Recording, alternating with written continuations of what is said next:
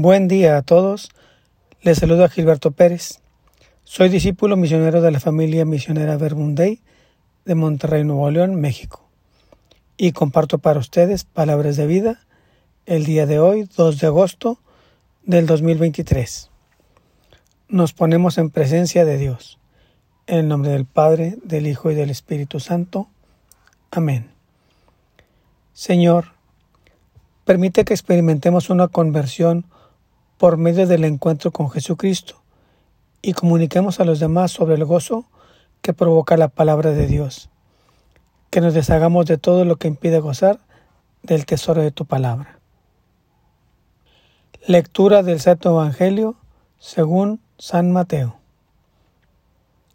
En aquel tiempo, Jesús dijo a la multitud, el reino de los cielos se parece a un tesoro escondido en el campo el que lo encuentra lo vuelve a esconder y lleno de alegría va y vende cuanto tiene y compra aquel campo. El reino de los cielos se parece también a un comerciante en perlas finas, que al encontrar una perla muy valiosa va y vende cuanto tiene y la compra. Palabra del Señor. Gloria a ti, Señor Jesús. ¿Cómo vivo mi manera de relacionarme con Dios. Hay personas que cumplen sin gozo, sin alegría, de manera mecánica, la vida religiosa. Regularmente dicen, tengo que cumplir esto, tengo que cumplir aquello, me tocó tal o cual tema, debo cumplir con X compromiso del grupo. A la luz del Evangelio, ellos no han encontrado ese tesoro escondido del que el Evangelio habla. Es decir, no han tenido ese encuentro personal con Jesús.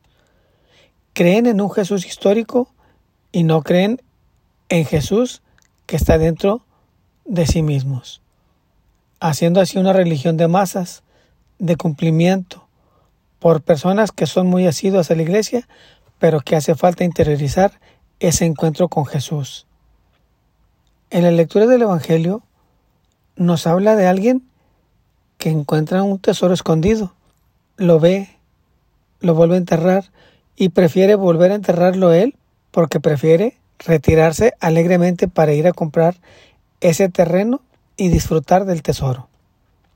Nosotros hemos encontrado en Jesús ese tesoro escondido.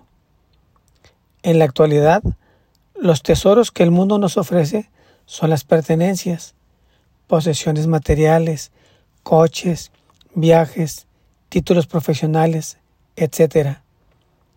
Estas cosas solo nos dan una felicidad momentánea, efímera. Pero cuando encuentras a Jesús, Él es el tesoro por excelencia. Ese tesoro que Jesús nos da, no nos lo podemos quedar. Es nuestro deber compartirlo y que los demás igualmente disfruten de ese tesoro que Él nos regala. Ha habido muchos santos que cuando tienen un encuentro con Jesús, dejan todo para seguirlo. Ese dejar todo es que rompen con todo a lo que están atados en este mundo. Por ejemplo, cuando San Francisco de Asís tuvo su conversión, él dejó todo para disfrutar del tesoro que ya había encontrado. La acción que realizó San Francisco fue la de despojarse de todo lo que traía consigo, de su vestimenta. Se la quitó, la puso en el piso. Todas esas pertenencias se las había dado, obviamente, su padre, don Pedro de Bernardone. Todo él se lo había dado, pues, puesto que era su hijo, obviamente. Se despojó de todo San Francisco y se quedó sin nada. Y frente al obispo Guido, dijo a don Pedro, su padre, Hasta hoy te he llamado padre, pero a partir de este momento solo llamaré Padre al que está en el cielo. Eso San Francisco lo hizo sabiendo el valor tan grande del tesoro que había encontrado con el encuentro con Jesús. El vender pertenencias y posesiones se refiere justamente a eso, a dejar todo atrás y disfrutar del tesoro que viene siendo la palabra de Dios. En este momento me viene a la mente la imagen de una carrera de relevos.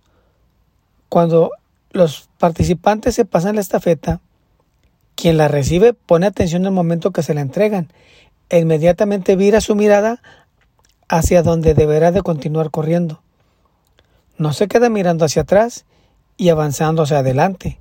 Imagínense, no sabrá en qué carril va, cómo está la pista o en qué momento tiene que girar. Tiene que dejar de ver hacia atrás y continuar la carrera hacia adelante. Algo semejante a lo que dijo Jesús en Lucas 9:62 dice, El que ha puesto la mano en el arado y mira hacia atrás, no sirve para el reino de Dios. Por eso se dice que debemos hacer el corte total, que todos noten ese cambio que se tiene con el encuentro con Jesús. Cuando alguien tiene ese encuentro con Jesús, el cambio se debe de notar. Que se pregunten, ¿a qué o a quién se debe ese cambio? ¿Qué le pasó a esta persona? ¿Se comporta diferente? ¿Se comporta raro? Que vean que el estar en comunicación con Jesús es raro para los demás, pero no para Jesús, que eso es lo que Él quiere, esa comunicación y que suframos ese cambio debe de notarse para que así la gente se motive a experimentar ese cambio en ellos y que vean que ese cambio es bueno. Reitero, el cambio tiene que ser total, consciente y por voluntad propia. ¿Qué les quiero decir con esto, hermanos? Pues que quien va a cambiar debe de estar convencido que ese cambio es bueno y cuando lo experimente se diga a sí mismo, lo acepto, lo agradezco. Agradezco a Dios por este cambio. Y así en ese momento va a comenzar a disfrutar de ese tesoro escondido que es la palabra de Dios.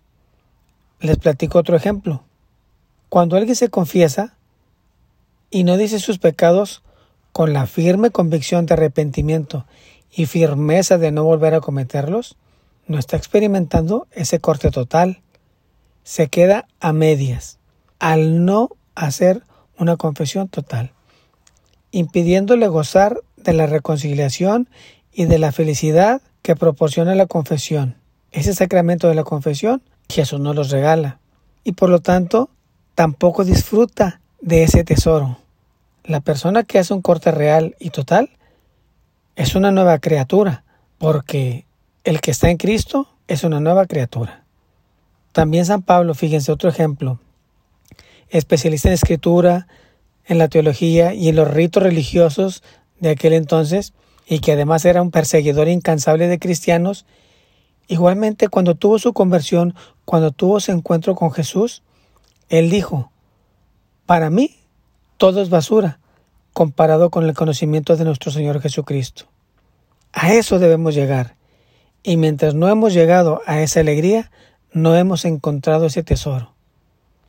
Hermanos, pidamos a Dios que fortalezca nuestra voluntad para dejar atrás todo lo que no nos permite experimentar el gozo de su palabra, la felicidad de haber encontrado ese tesoro escondido.